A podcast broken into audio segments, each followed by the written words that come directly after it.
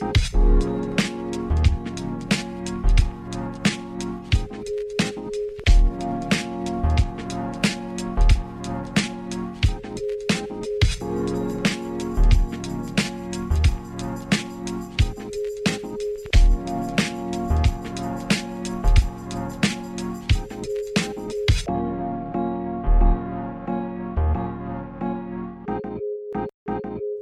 and welcome to this Endo Life. I'm Jessica Duffin. I'm an endo warrior, an endo health coach, and this podcast is all about living and thriving with endometriosis. As always, this podcast is here for educational purposes only.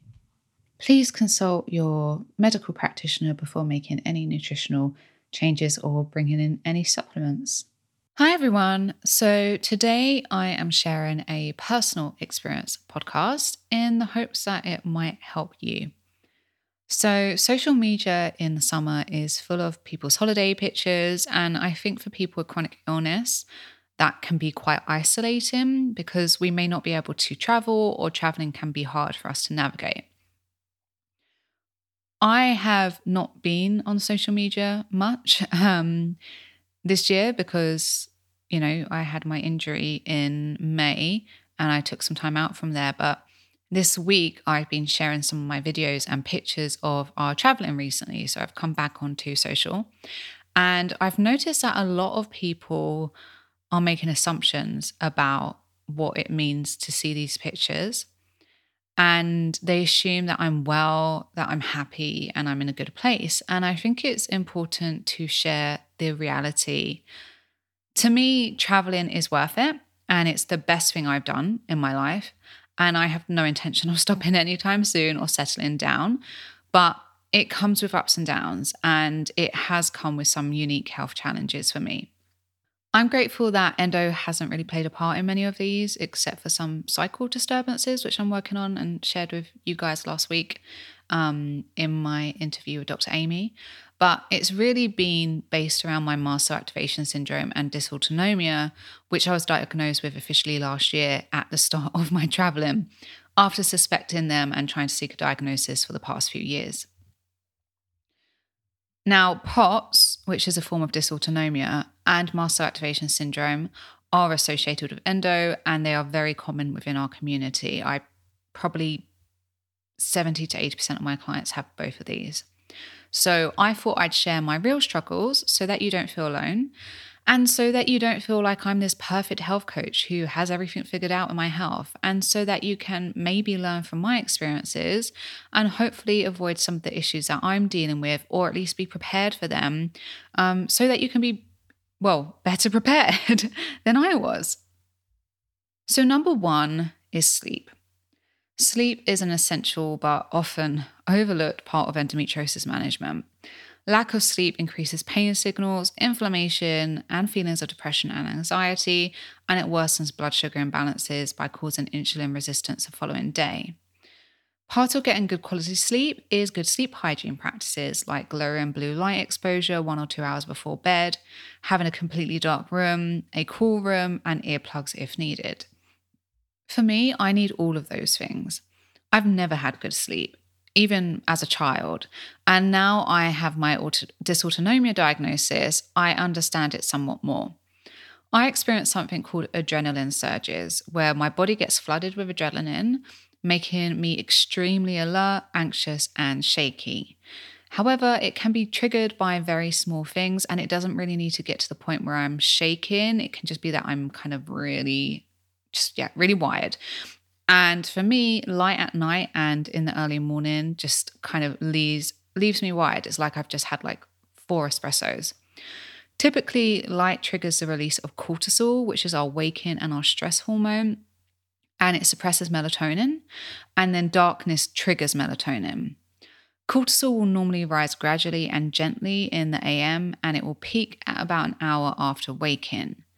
However, for me, I have low waking cortisol levels, which is actually really common within the endo community because many of us suffer with something called HPA axis dysregulation. And there's evidence on this, by the way. It's not just something that I've seen and observed. It it's there's like scientific papers on this.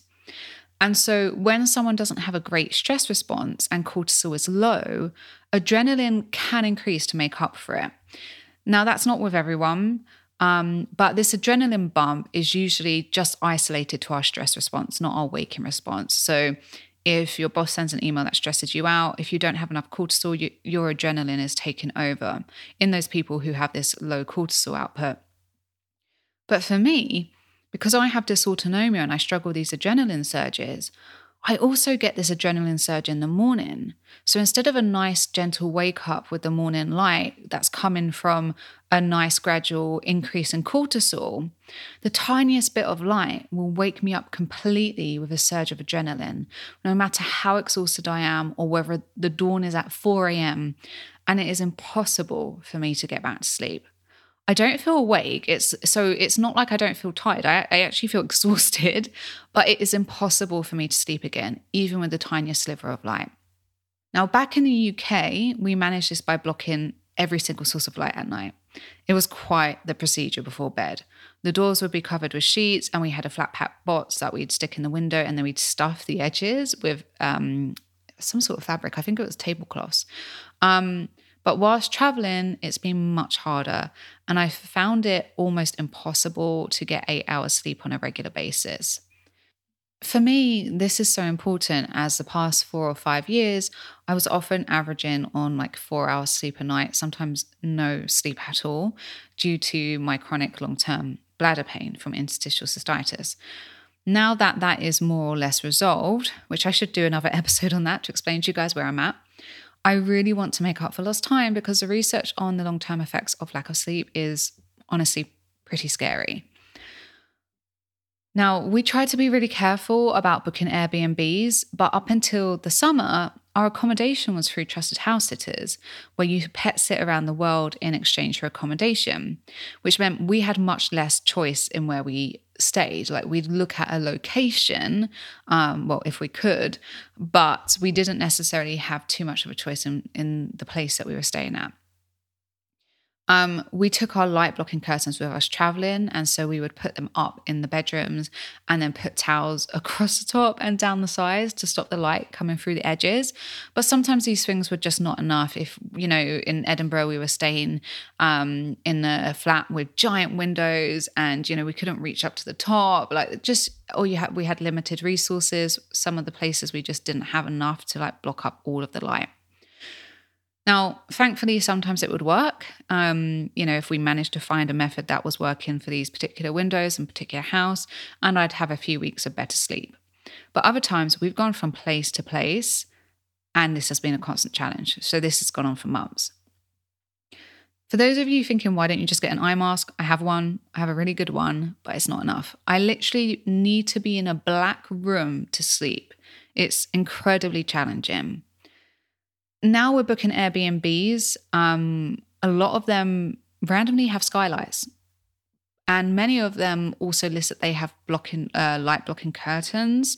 Um, so you know when it on Airbnb it says like uh, facilities included or something. Many of them have light blocking curtains. So I'm like, great, we're going to go with that one. But when we arrive, they have them on the normal windows, but not on the skylights, which honestly makes no sense to me because the skylights are like the sun's hitting the skylights you know, sometimes sooner than the other windows. And the, the house is flooded with light by like 5 a.m. So we've been blocking up the skylights with anything we can find, including my cardboard stand-in desk and a spare mattress. Seriously. Um, the other thing that has been disturbing our sleep is noise. Um, I have noise blocking earplugs, but I can't use those foam ones because I mean, I think those ones are the best, um, but I get an allergic reaction from them inside my ear. Um, so I have these ones that suppress noise, but they don't dull it completely. And so early morning noise or late night noise can be a real factor. Um, and we try our best to book quiet places. We try not to book in the cities. We try to book houses, not flats. But if we do book flats, we ask the hosts, you know, before we actually book and pay, whether it's the top floor or whether it's sound insulated, etc. Unfortunately, people just want bookings, and so they leave out things. So, for example, our current place is a house in the mountains, and we were like, great, super quiet. But the owner has added a corner shop right in front of our house, and ha- and he's also chained a poor guard dog um, up outside of it. And this dog guard dog is there 24 7 they never take it for a walk and the dog starts barking like crazy from about 5:30 a.m. or whenever someone comes near the gates or parks and then the corner shop opens after that and people have this habit of pulling up leaving the car engine on and gathering outside to talk very loudly because there are also benches outside um, now, because we're choosing often remote places, like right now in the mountains, often Google Maps doesn't show these roads. So, whilst we do our best to ask the right questions, there's sometimes things that we just cannot predict, especially things like a dog being chained up constantly, which, had I known about, I would have never gone for, given the fact that I seem to rescue multiple animals with every single country that we go to. And I can't go ahead and like release, you know, this host's dog into the wild and unfortunately where we're staying animal welfare isn't very high so there's not there's no one to report it to and the shelters are full. So anyway that's a whole other conversation. So the pros that the pros of this situation are that we've been resourceful and we brought our uh, light blocking curtains with us um, and we've had practice of blocking many windows up but it is really taking its toll on me quite significantly and i think going forward the best thing we can do is literally ask the host before booking um, what the blind or curtain situation is, like if they're on every window and if there are any noise factors to consider. It does make me look really fussy and it makes it already it makes a difficult process of booking somewhere even harder because we have to consider is there enough internet we have to ask them what the upload and the download speed is because we're working you know we have to ask them about the noise around um, around us because my partner is an audio editor and I record the podcast and I talk to my clients, you know, on Zoom. So there's so much that we already ask people, but we're going to have to throw this in the mix too. Um, but, you know, the impact that lack of sleep is having on my mental and physical health, I think makes this an absolute necessity. So it has to be done. So if you resonate with this, I highly take uh, highly recommend you take some light blocking curtains with you and you ask as many questions as you need before booking your trip. At the end of the day, if the person is going to be a good host, um, they're going to, you know, want to ask answer your questions.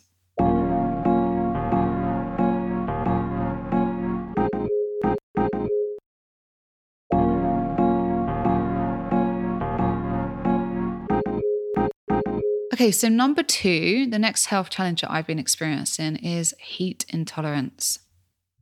As someone with dysautonomia, I struggle with temperature regulation. And so when it's cold, I'm extremely cold. And my feet, ankles, wrists, and hands literally hurt to the point where I can't sleep.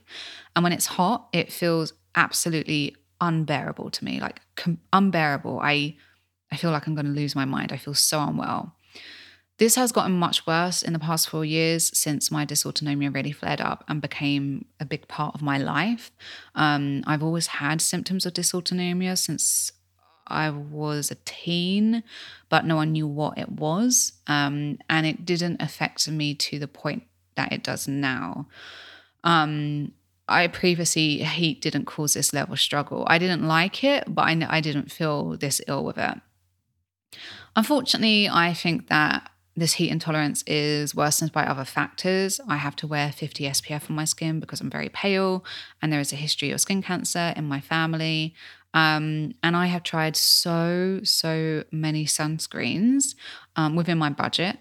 And no matter what I try, they all suddenly make me feel extra sweaty and extra hot, like my skin is suffocating as soon as I put them on. It's not like it builds, it's like I go from being able to tolerate the heat, you know, in the house, and I put my lotion on to leave and I just, it's unbearable. I really don't have an answer for this yet because sunscreen is important. Um, I wish I could get away with wearing less sunscreen. I honestly, I hate it, but I can't be out in midday Mediterranean heat without it.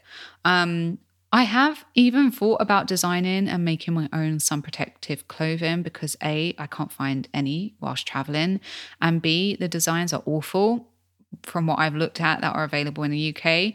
So I don't know, this may be an option. You know, I, I studied at London College of Fashion. So I'm always interested in fashion, and surely I can't be the only POTS sufferer who struggles with this and would benefit from some fashionable sun cl- protective clothing. Um, I ha- I literally have cute designs already in my head, but I don't have a sewing machine with me, so that's definitely a bump in the road.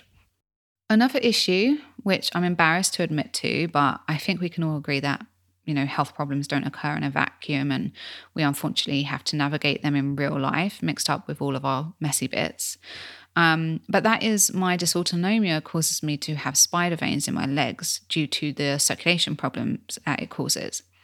And as some of you may know, I have a history of an eating disorder. It's not currently present, but definitely the um, some of the kind of mental issues that comes with haven't left me. And I also have um, body dysmorphic disorder too. So both of those were di- diagnosed many years ago in my early 20s.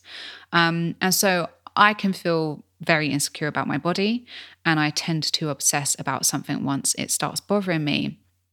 And for me, that is currently my spider veins. I don't even notice them on other people, nor do I care or think they're a problem. But on me, I feel really, really distressed by them.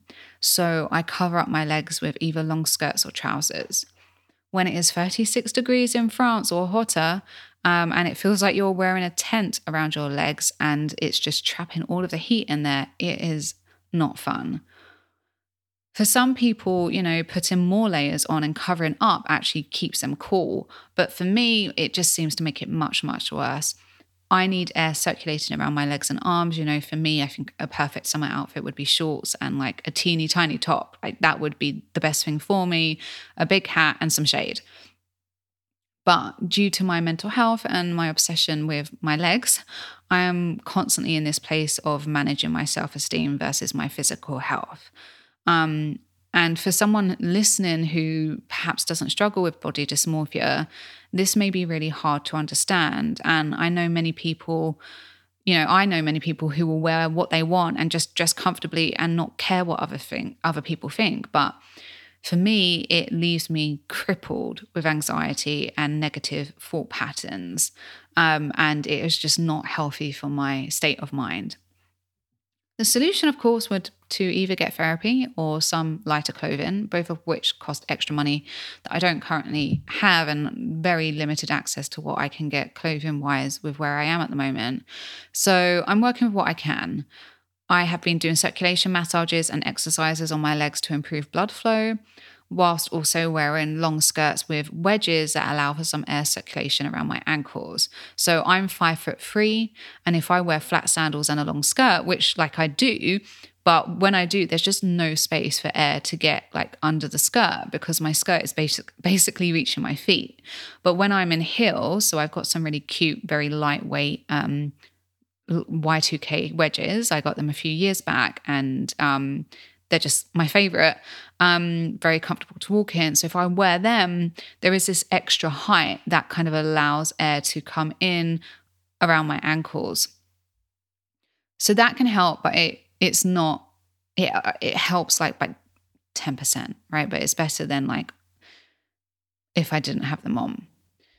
We, of course, tried to stick to the shade as much as possible, but it's not always realistic if you're walking through a French, you know, farmer's market or you're hiking up a Bosnian mountain. But, but you can be sure if there's shade, I'm walking in it. I'll find the smallest bit of shade to walk through down the street. Um, and we tend to stop regularly, so I can just take a moment to regulate in the shade.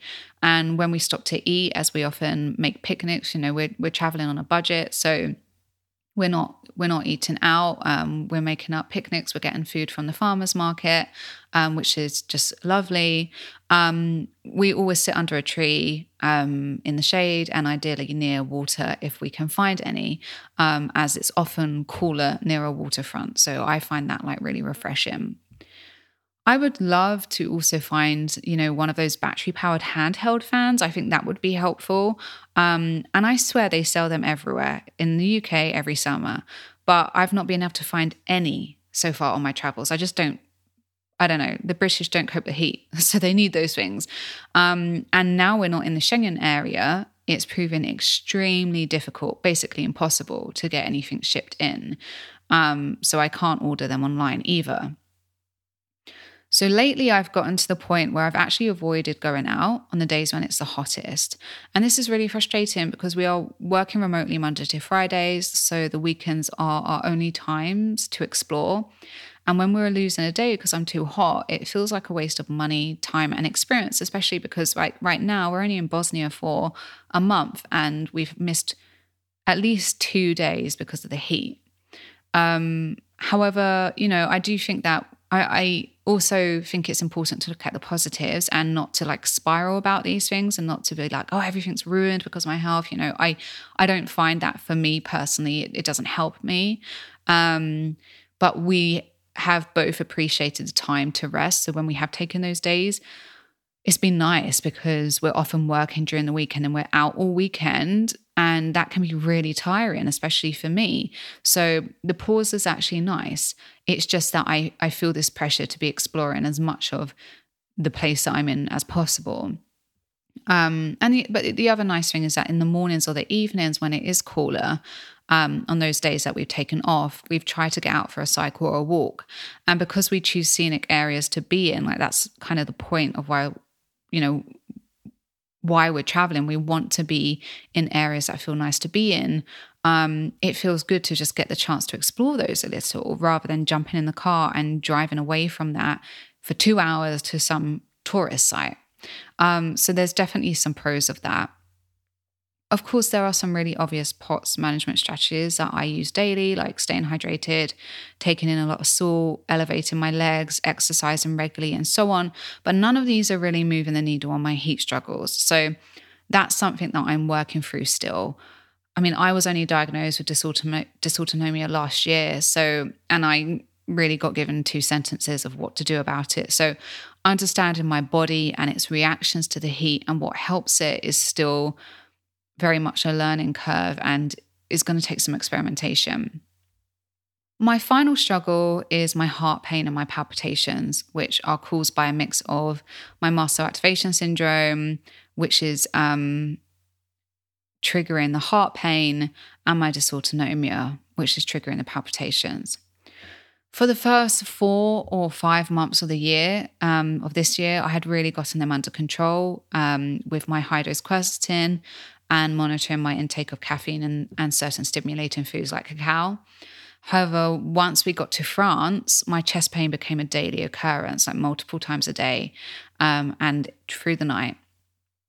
And then after we left France and traveled through Europe over to Bosnia, it changed from heart pain to really severe daily palpitations that leave me breathless and literally cause my body to shudder.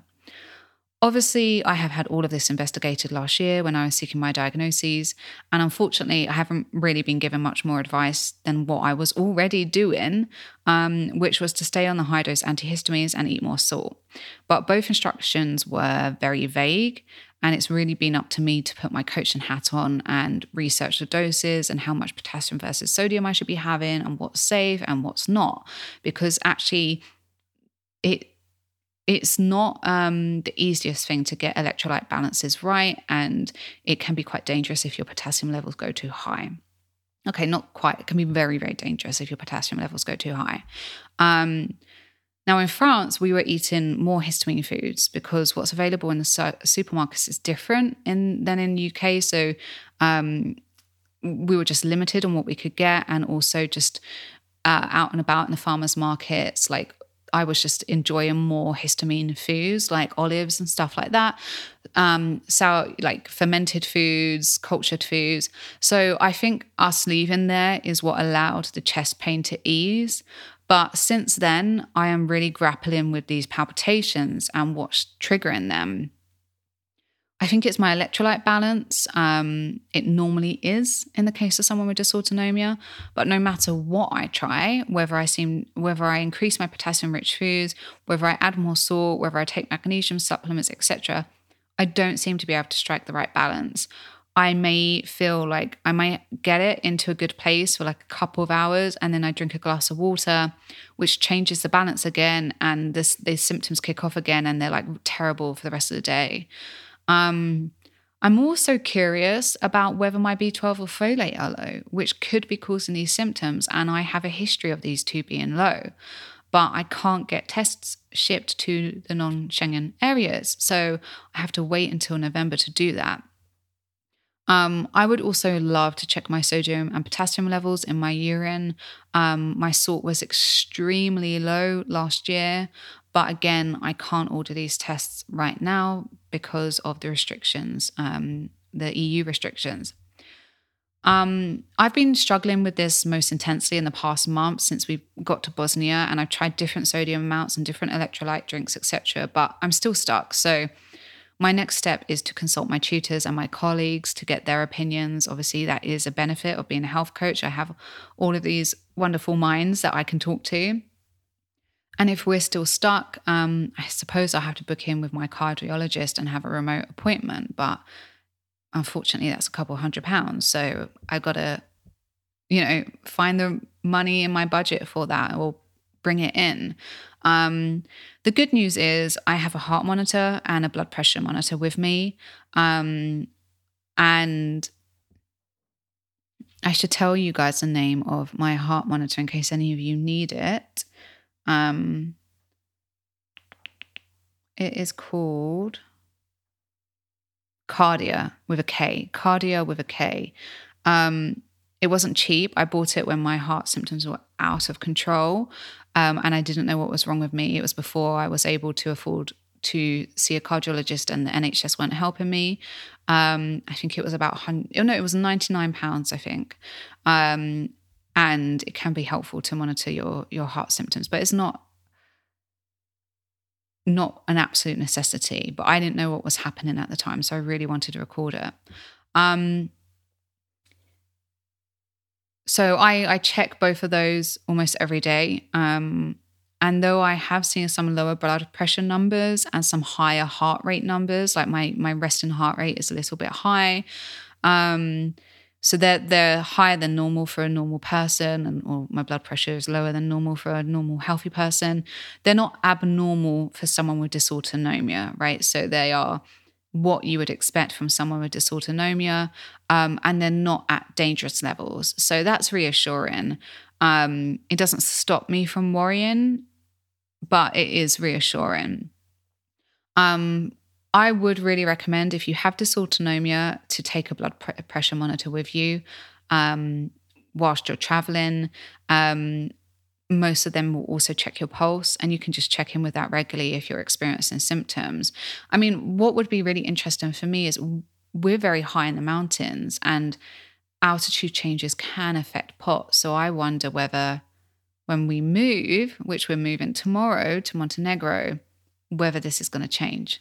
Because I've tried so much that should help and it hasn't. So that would be interesting. So the palpitations are honestly distressing and worrying for me. Um, they're with me pretty much every minute of every day, um, but they certainly haven't ruined traveling. Um, there are always going to be ups and downs with my health wherever I am, wherever I am in the world. Um, because I have about five different chronic conditions and life happens and it triggers these reactions. You know, I can't live in a bubble and not experience life. However, I would certainly like to get these under control so that I don't have to go to bed at night and wonder why my heart is causing my chest to shudder. And I would, of course, enjoy myself more and feel more carefree if I wasn't struggling with these symptoms. But I don't regret choosing to go traveling, and I would rather be experiencing these symptoms out here on a gorgeous mountaintop than back in the UK where we were living before. That's just my personal preference, right? There's nothing wrong with being a homebody. I'm just not that. Um, I'm lucky that we are going to be continuing to travel for the foreseeable. And I am learning how to travel with these conditions and how they affect me. So I'm hoping in a few months' time, I can experience traveling symptom free or with very low levels of symptoms because I've learned what works for me and what doesn't and what affects me and you know and all the all of these variables that I'm adjusting to and haven't had to experience before. Um, so fingers crossed, in a couple of months, I can come back and share with you what I've learned and and what helped.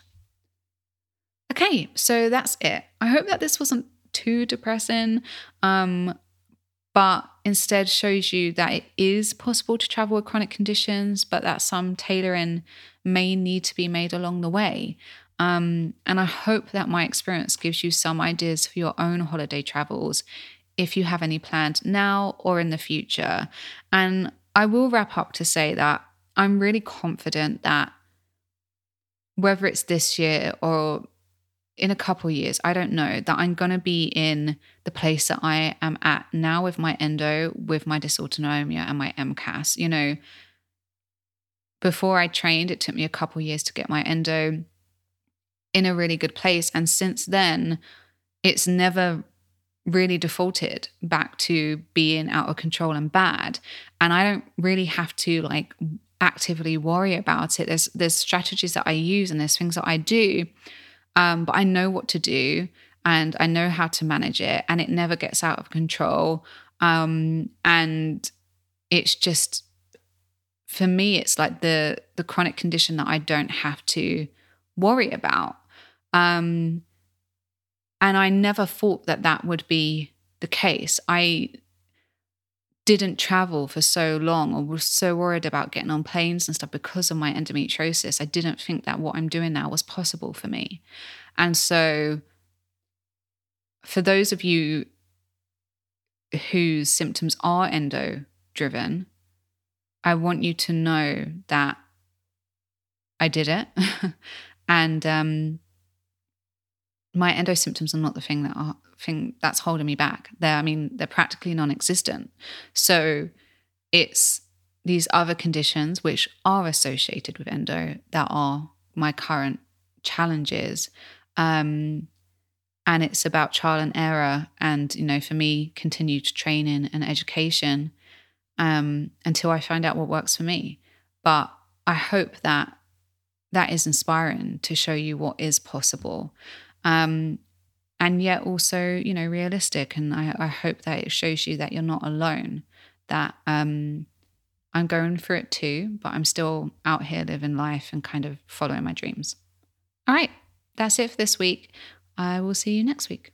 So, if you found this episode helpful and you want to learn more about living well with endo or you'd like some further help, I wanted to remind you of the resources I have available to you and how you can work with me if you'd like to. So I obviously have hundreds of these episodes for you to binge on. And I do have two free columns. So one on Endometriosis Net and one on Endometriosis News. And there are countless articles on there to help you thrive. You can also sign up to my newsletter for tips and updates. I have a digital cookbook and nutrition guide, This Endo Life It Starts with Breakfast, which you can download for just $9.99. And if you want to go that step further, I have short and budget friendly masterclasses in nutrition, surgery prep and recovery, and natural pain relief. I also have a DIY course, Live and Thrive with Endo The Foundations, which you can sign up to at any time at a really affordable price point and you have lifetime access to. So you can go at your own pace and literally look back at it years down the line. This four module course will provide you with the most effective yet easy to digest tools and strategies to reduce your pain, fatigue, endo belly, brain fog, and hormonal symptoms and allow you to live your life again. Each lesson includes the core foundational needle movers that I have seen work for my clients time and time and time again. You get all the essential information that you need to be endo without the overwhelm.